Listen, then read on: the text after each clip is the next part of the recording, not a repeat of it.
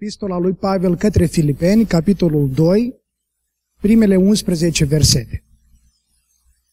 Deci dacă este vreo îndemnare în Hristos, dacă este vreo mângâiere în dragoste, dacă este vreo legătură a Duhului, dacă este vreo milostivire și vreo îndurare, faceți în bucuria de plină și aveți o simțire, o dragoste, un suflet și un gând. Nu faceți nimic din duc de ceartă sau din slavă de șartă, ci în smerenie fiecare să privească pe atul mai presus de el însuși. Fiecare din voi să se uite nu la foloasele lui, ci și la foloasele altora. Să aveți în voi gândul acesta, care era și în Hristos Isus.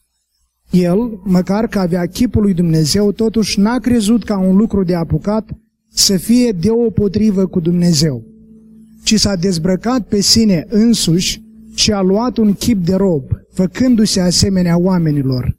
La înfățișare a fost găsit ca un om, s-a smerit și s-a făcut ascultător până la moarte și încă moarte de cruce. De aceea și Dumnezeu l-a înălțat nespus de mult și i-a dat numele care este mai presus de orice nume. Pentru ca în numele lui Isus să se plece orice genunchi al celor din ceruri, de pe pământ și de sub pământ, și orice limbă să mărturisească spre slava lui Dumnezeu Tatăl că Iisus Hristos este Domnul. Amin. Vă rog să ocupați locuri. Unitatea în trupul lui Hristos ține de relația noastră existentă cu Mântuitorul nostru, cu Domnul Isus Hristos. Fiecare aspect al relației lui Dumnezeu cu noi se leagă într-o oarecare măsură de relația noastră cu Hristos. Noi am fost aduși în această relație prin lucrarea lui Dumnezeu de răscumpărare, care a fost realizată la cruce în persoana Domnului Isus Hristos. Și Domnul, spune Isaia, a făcut să cadă asupra lui nelegiuirea noastră a tuturor. Noi am murit și am fost îngropați împreună cu Hristos. Am fost înviați împreună cu Hristos la o viață nouă. În Hristos suntem o nouă creație și suntem chemați să umblăm în El, fiind înrădăcinați și zidiți în El.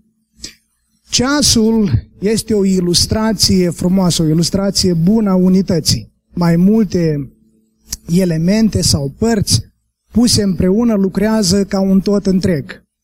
Atunci când înlătur unul din aceste elemente, una din aceste părți, atunci ceasul va înceta să funcționeze, să lucreze. Ceasul nu lucrează de sine stătător. Trebuie să existe o baterie, o energie care să împingă, să mâne ceasul, să așa. Unitatea în trupul lui Hristos este lucrarea lui Dumnezeu.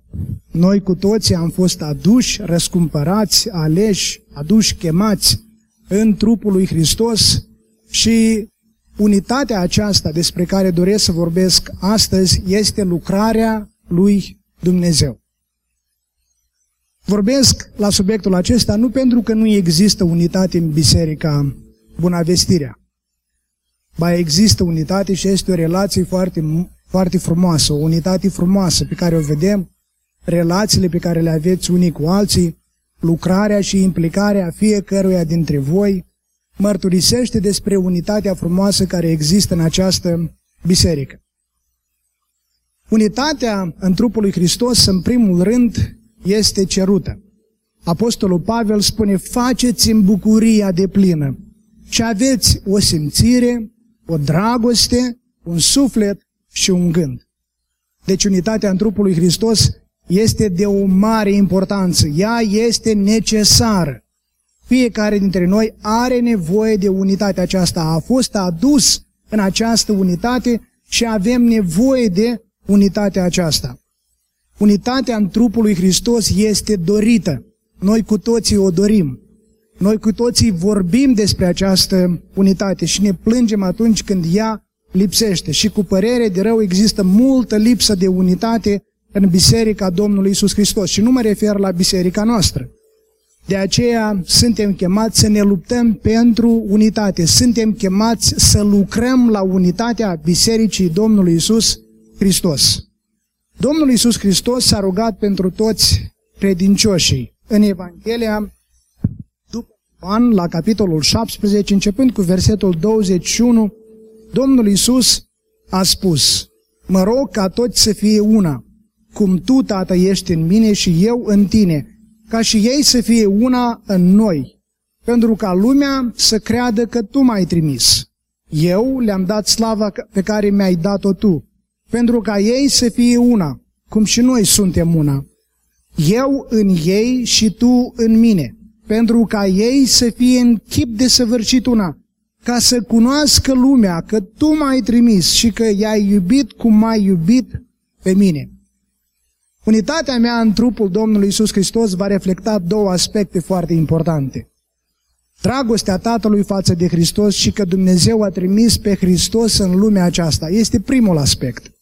Unitatea mea în trupul lui Hristos va mărturisi lumii despre unitatea și relația dintre Dumnezeu Tatăl și Dumnezeu Isus Hristos.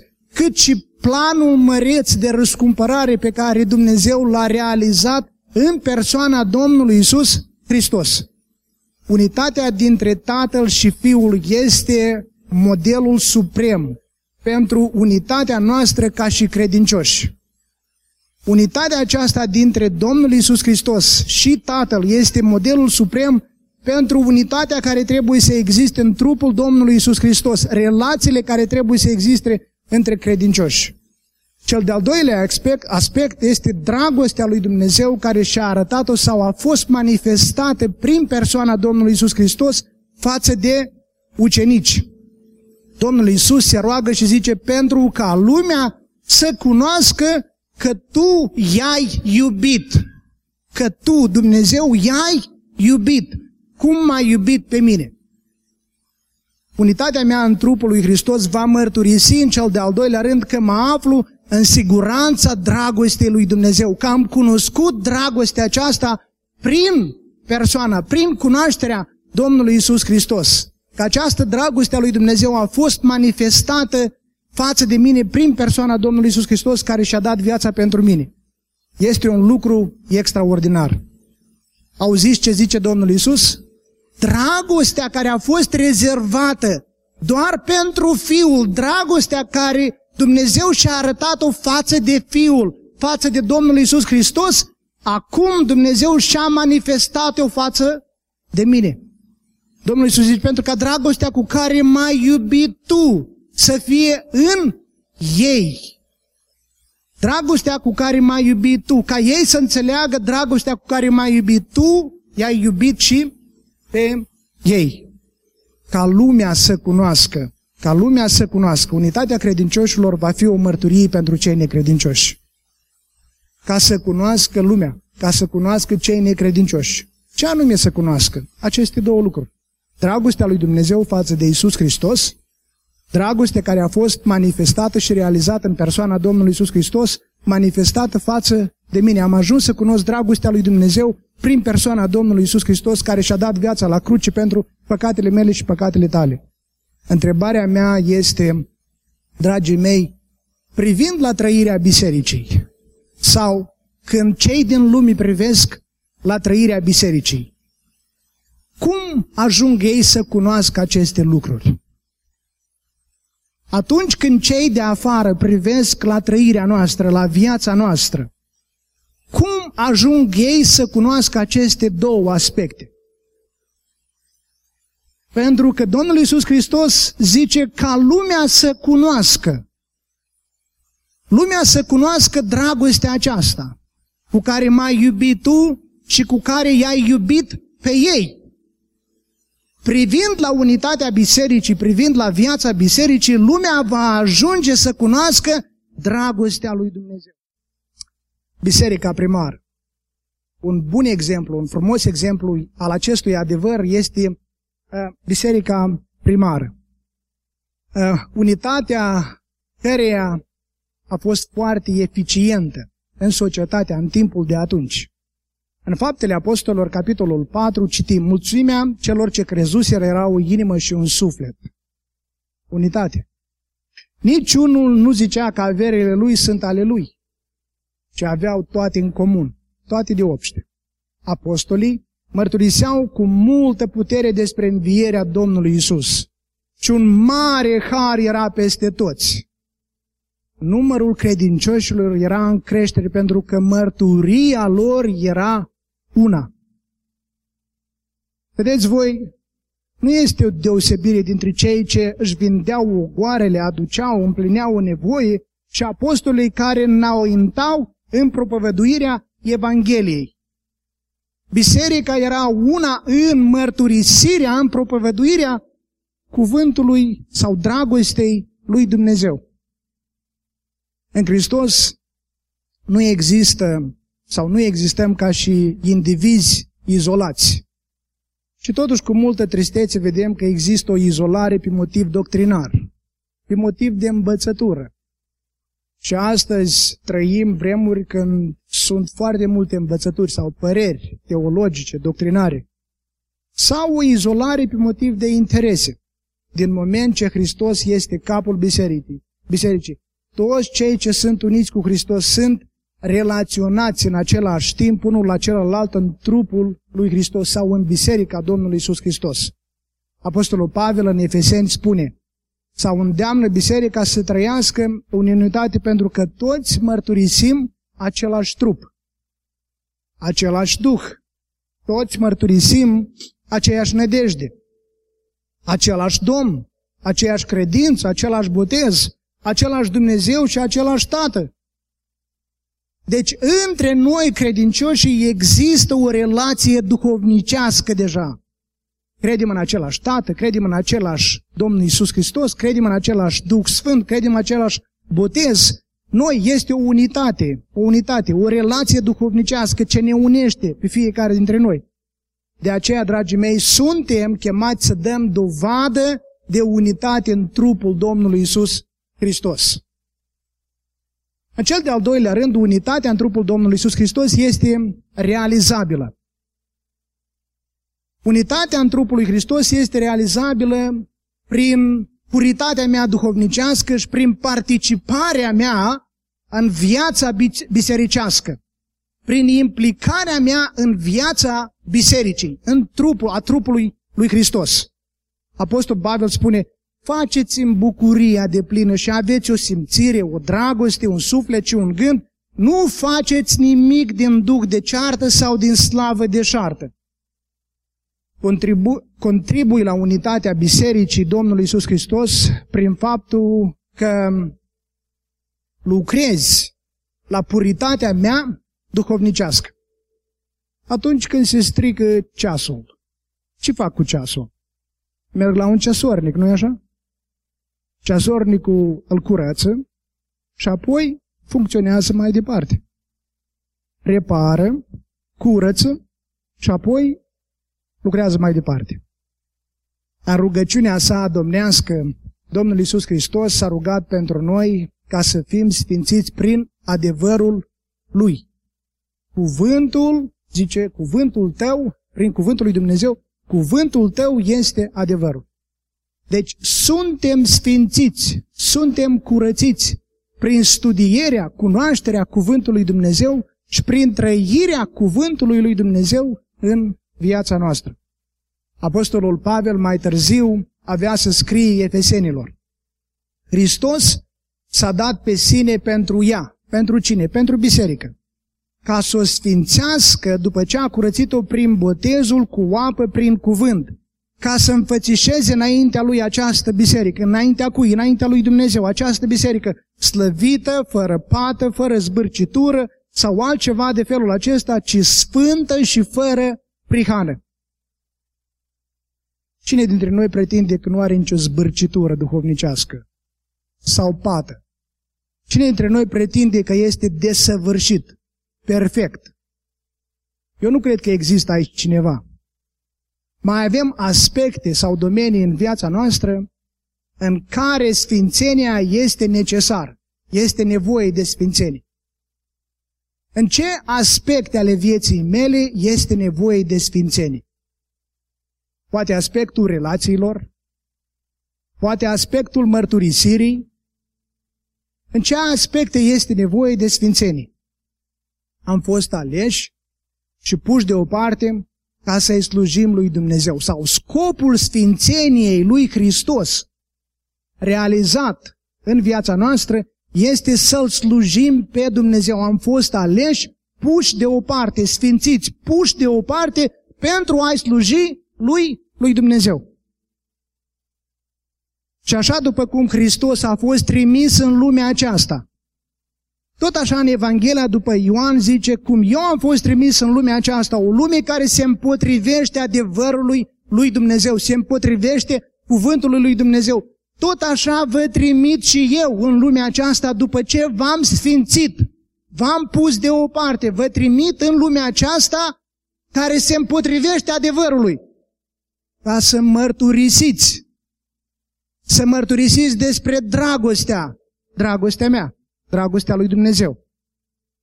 Deci scopul sfințeniei noastre este împlinirea misiunii pentru care am fost aleși și trimiși. Cum m-ai trimis tu pe mine în lume, așa i-am trimis și eu pe ei în lume. În toate aspectele vieții mele trebuie să caut să mă sfințesc prin cuvântul lui Dumnezeu. Foarte interesant că atunci când citim în Vechiul Testament, în cartea Exod, Dumnezeu este foarte specific. Specific în instrucțiunile pe care le dă atât preoților cât și poporului în ce privește sfințirea lor și trăirea lor în sfințenie. Și sunt foarte multe instrucțiuni pe care Dumnezeu le dă atât preoților cât și poporului cum să se păstreze sau cum să trăiască în sfințenia aceasta, curați, în puritatea aceasta înaintea, înaintea lui Dumnezeu. Domnul Iisus Hristos, în rugăciunea sa Tatălui, spune, sfințește-i prin cuvântul tău. Sunt sfințit prin jertfa Domnului Iisus Hristos și continuă Dumnezeu acest proces de sfințenie prin cuvântul său prin cunoașterea cuvântului și prin studierea, trăirea cuvântului lui Dumnezeu. Întrebarea pentru mine și pentru tine, dragul meu, este în ce aspecte ale vieții mele am nevoie ca Dumnezeu să lucreze sfințenii. Ce mă împiedică pe mine? Care sunt aspectele? Care sunt domeniile? Care sunt lucrurile din viața mea care mă împiedică să-mi îndeplinesc misiunea care mi-a fost încredințată. Trimiterea mea în lumea aceasta, așa cum Hristos a fost trimis în lumea aceasta, Hristos m-a trimis pe mine în lumea aceasta ca să mărturisesc despre dragostea Lui. Care sunt aceste aspecte? Care sunt lucrurile care mă împedică să-mi îndeplinesc misiunea la care am fost trimis în lumea aceasta? Puritatea mea nu trebuie să devină singura preocupare. Da, este foarte importantă. Dar puritatea atunci când devine singura preocupare, voi ajunge să mă separ de toți ceilalți. Și acest lucru s-a întâmplat în secolul V, atunci când s-au format sau au apărut mănăstirile. Până în secolul III, biserica a fost persecutată, dar au existat învățături false care au fost confruntate de către biserică, dar cuvântul, adevărul a fost păstrat. Odată cu ă, ă, libertatea de care a beneficiat biserica începând cu secolul III, lumea a intrat în biserică, lumea a ajuns în biserică cu valorile ei. Și atunci, unii creștini s-au văzut amenințați de lume și de valorile ei.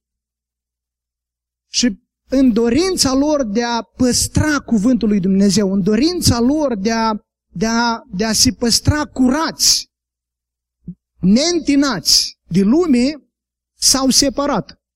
Așa au apărut mănăstirile. A fost o intenție frumoasă, a fost o dorință bună.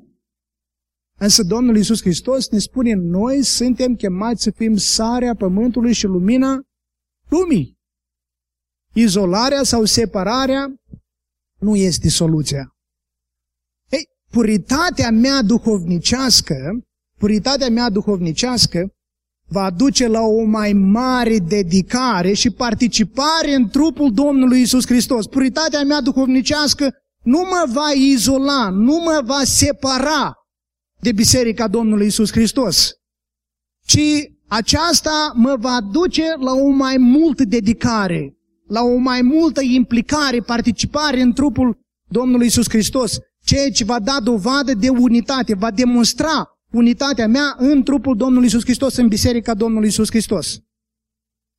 Deci, unitatea în trupul lui Hristos este realizabilă atunci când mă sfințesc și particip în viața bisericii. În Efeseni, capitolul 4, versetul 16, Apostolul Pavel vorbește despre maturitatea Bisericii lui Hristos prin implicarea fiecărui mădular. Din el, din Hristos, spune Apostolul Pavel, tot trupul, bine închegat și strâns legat, tot trupul referindu-se la noi, la biserică, tot trupul bine închegat și strâns legat, prin ceea ce dă fiecare încheietură. Două lucruri foarte importante. Prin ceea ce dă fiecare încheietură. Deci tu și eu sunt un mădular, o încheietură în trupul lui Hristos, în Biserica Domnului Isus Hristos. Fiecare dă, zice, prin ceea ce dă fiecare, își primește creșterea, potrivit cu lucrarea fiecarei părți, în măsura ei și se zidește în dragoste. Întrebarea mea este, ce dai tu în trupul lui Hristos? Care este lucrarea pe care o faci în trupul lui Hristos? Vedeți voi, fiecare mădular, fiecare încheietură, nu doar vorbește despre unitate, nu judecă unitatea, ci participă la unitatea bisericii prin fiecare, prin partea pe care o dă el, prin participarea lui, implicarea lui în biserica Domnului Isus Hristos. Deci fiecare dintre noi, cu abilitățile noastre, darurile noastre care ne-au fost date, suntem chemați să participăm la zidirea unității, la zidirea trupului lui Hristos. Și El a dat pe unii apostoli, pe alții proroci, pe alții evangeliști, pe alții păstori și învățători, și apoi continuați această listă din 1 Corinteni, capitolul 11, unde este lista tuturor darurilor duhovnicești. Lista continuă, lista nu se termină aici. Pentru desăvârșirea sfinților, în vederea lucrării de slujire, pentru zidirea trupului Hristos, până vom ajunge toți la unirea credinței și a cunoștinței Fiului lui Dumnezeu, la starea de om mare, la înălțimea staturii plinătății lui Hristos. Lucrarea Apostolului Pavel a fost una de sfătuire a fiecărui om și de învățare a fiecărui om în toată înțelepciunea, ca să împățișeze pe orice om desăvârșit în Hristos. Deci în trupul lui Hristos, participarea mea este de o importanță nemaipomenit de mare.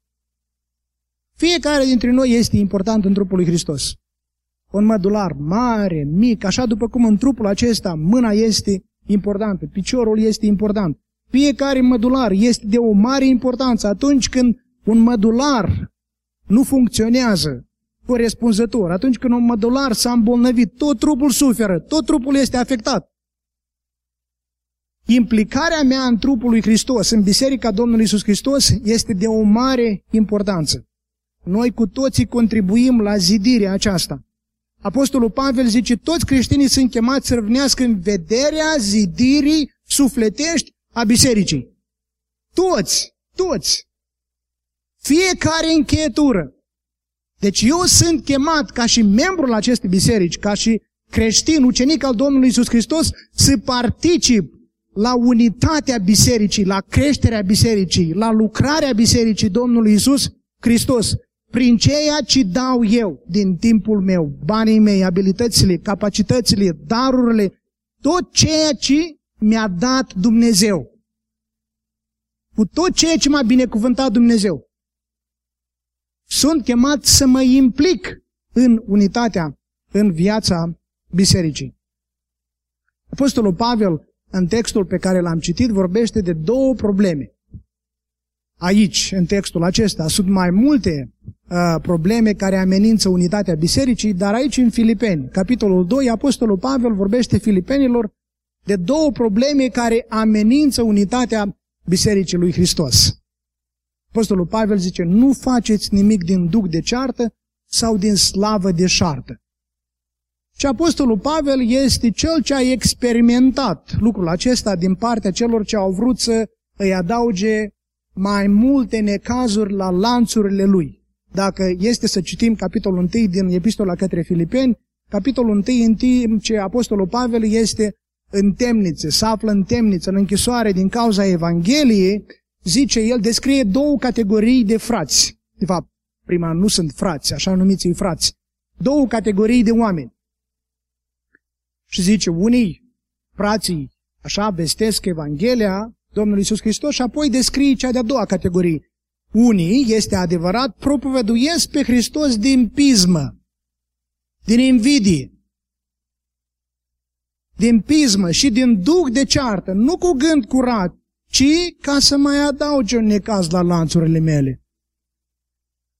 Scopul final nu este să-mi facă bine, ci să mai adauge un necaz la lanțurile mele. Ei vestesc Evanghelia, ei propovăduiesc nu cu gând curat, nu cu motive, cu intenții bune, ci ca să mai adauge un necaz la lanțurile mele, din invidie, o competiție nesănătoasă, ceva ce vrea să dovedească, dovedească, nu știu ce vrea să dovedească, cui să dovedească. Apostolul Iacov spune, Căci acolo unde este pismă sau acolo unde este invidie și duc de ceartă, este tulburare, este confuzie. Ați văzut vreodată invidia să aducă unitate sau să contribuie la unitatea unei comunități, unitatea unei familii, unitatea unei relații? Nu. Dacă ați fost voi invidioși, știți bine că invidia aduce tulburare, aduce tulburare în starea, în starea inimii tale. În viața ta aduce tulburare. Aduce tulburare în relațiile pe care le ai. Invidia nu aduce unitate, ea nu contribuie la unitate, ci invidia aduce tulburare. Și acolo unde este tulburare, există dezbinare. Apostolul zice că acolo unde este pismă și duc de ceartă, este tulburare, confuzie și tot felul de fapte rele. Și asta este rezultatul invidiei. Pismă. Invidia de multe ori se manifestă printr-o competiție nesănătoasă. Vrei să dovedești cuiva. Vrei să dovedești că ai ceva mai bun decât are el. Vrei să dovedești cuiva că tu ești într-o poziție mai înaltă decât el. Că cunoști mai mult decât cunoaște persoana. Deci invidia, o competiție, ne să, deci vrei să dovedești ceva. Motivele pentru care faci un anumit lucru. Apoi Apostolul Pavel zice, nu faceți nimic din slavă de șarp. Dacă ești parte dintr-o echipă, sau slujiri într-o biserică și scopul tău este doar de a zidi relații cu persoanele, cu anumite persoane, pentru a-ți face o carieră, pentru a ajunge într-un loc anume. Celelalte persoane sau relații nu contează pentru tine. Uneori treci și șări cu umărul și măcar nu te saluți. Sau mai sunt și alți lideri în biserică care nu te interesează pentru că, de fapt, tu nu ai nevoie de ei să ajungi acolo unde dorești tu să ajungi. Tu nu ai nevoie de aprecierea lor, ci ai nevoie de aprecierea unei anumite persoane. Și tot ceea ce faci este ca să câștigi aprecierea acelei persoane.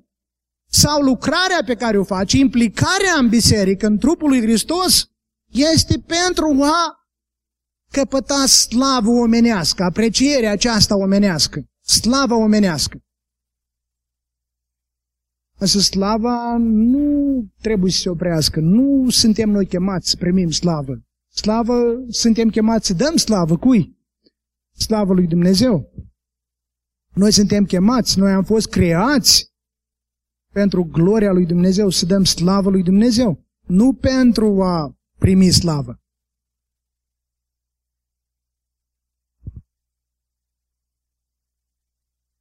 Deci unitatea în trupul lui Hristos este realizabilă. Atunci când mă păstrez curat, atunci când urmăresc puritatea mea duhovnicească, și atunci când mă implic în trupul lui Hristos. Și atunci când mă implic având intenții curate, având motive corecte. În cel de-al treilea rând, unitatea în trupul Domnului Isus Hristos este rodnică. Sau care este rezultatul unității? Atunci când unitatea aceasta va fi prezentă, care este rezultatul acestei unități? Atunci când urmăresc unitatea în trupul lui Hristos, ea va aduce bucurii. Dar nu o bucurie, ci o bucurie de plină. Apostolul Pavel zice, faceți în bucuria de plină. Faceți în bucuria de plină. Apoi voi avea o simțire cu alții, o dragoste, un suflet, un gând. Apostolul Pavel spune, în smerenie fiecare să privească pe altul mai pe sus de el însuși. Fiecare din voi să se uite nu la foloasele lui, ci și la foloasele altora. Să aveți în voi gândul acesta care era și în Hristos Isus. Smerenia este ceea ce păstrează unitatea în trupul lui Hristos. Această atitudine pe care a avut-o Hristos, ea este aceea care va păstra unitatea, va contribui, va lucra la zidirea Bisericii Domnului Isus Hristos. Și a căuta folosul altuia înseamnă a căuta binele celuilalt.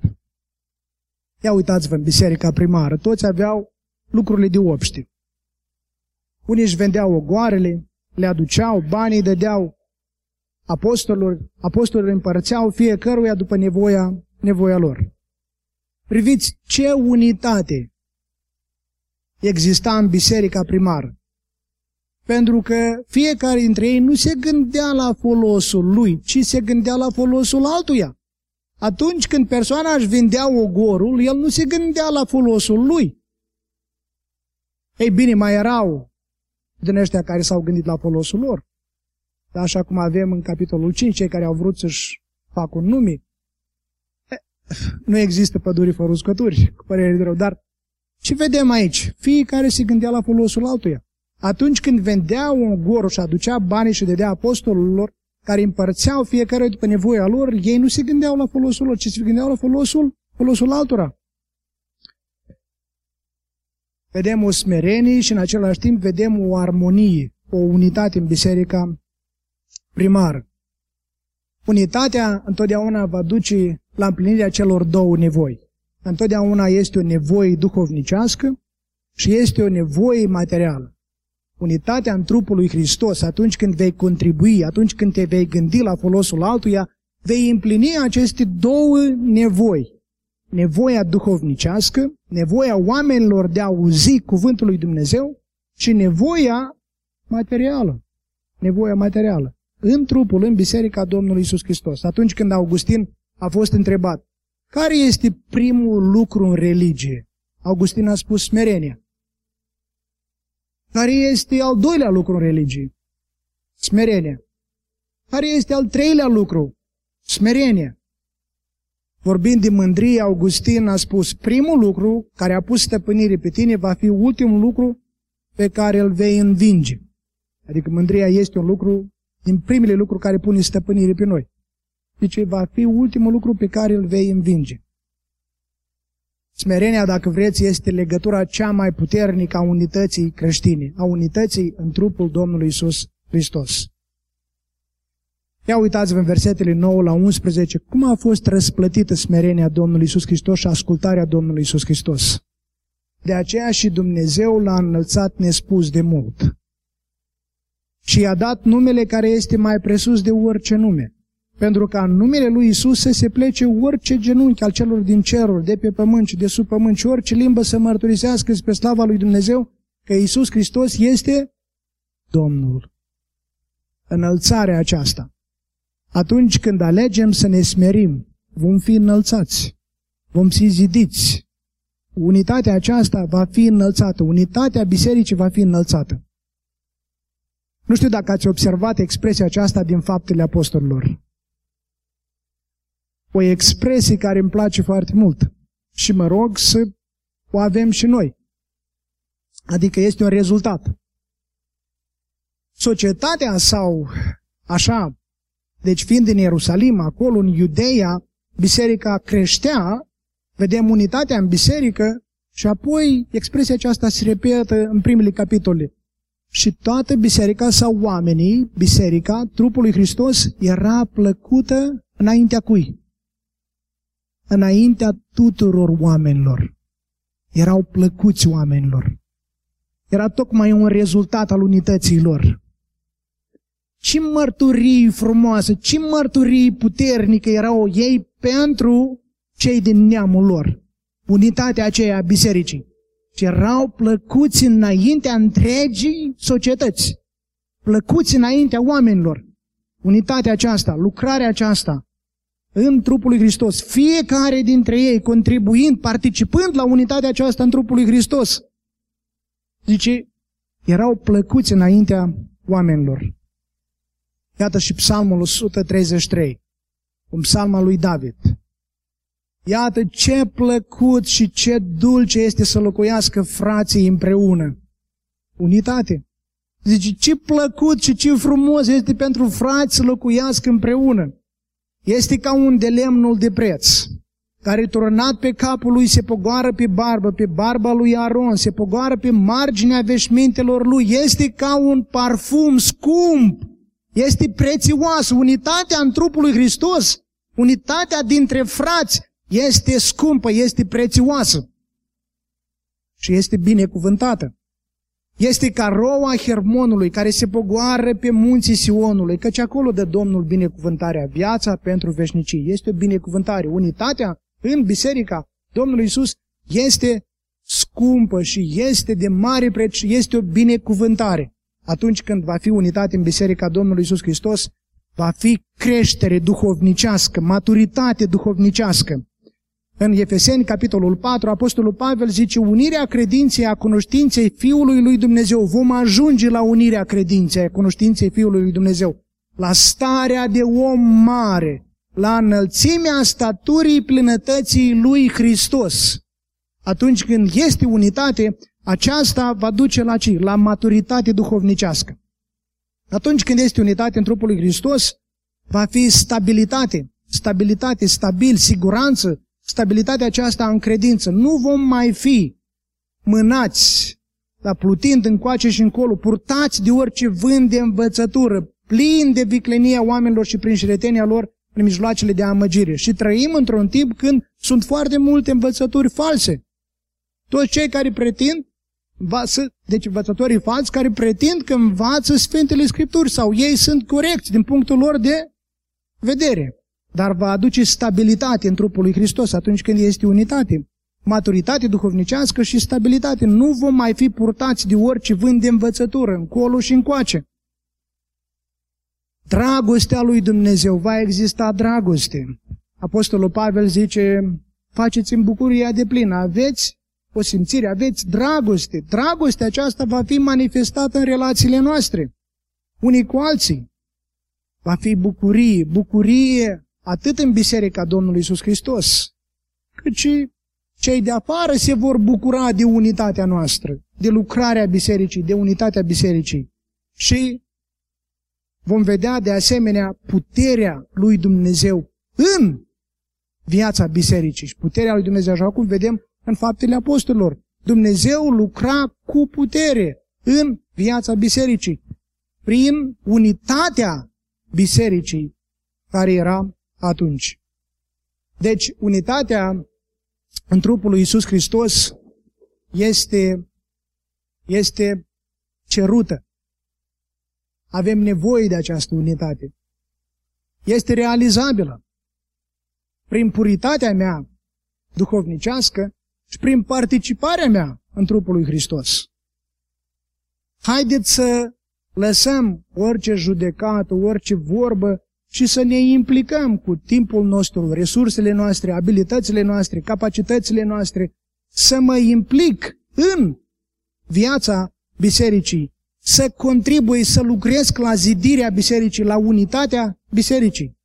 Și atunci când voi face aceste lucruri, va fi bucurie, va fi creștere duhovnicească, va fi stabilitate, va fi dragoste, Da? Deci vom vedea, vom vedea cum Dumnezeu lucrează prin fiecare dintre noi. Dumnezeu să ne ajute la aceasta.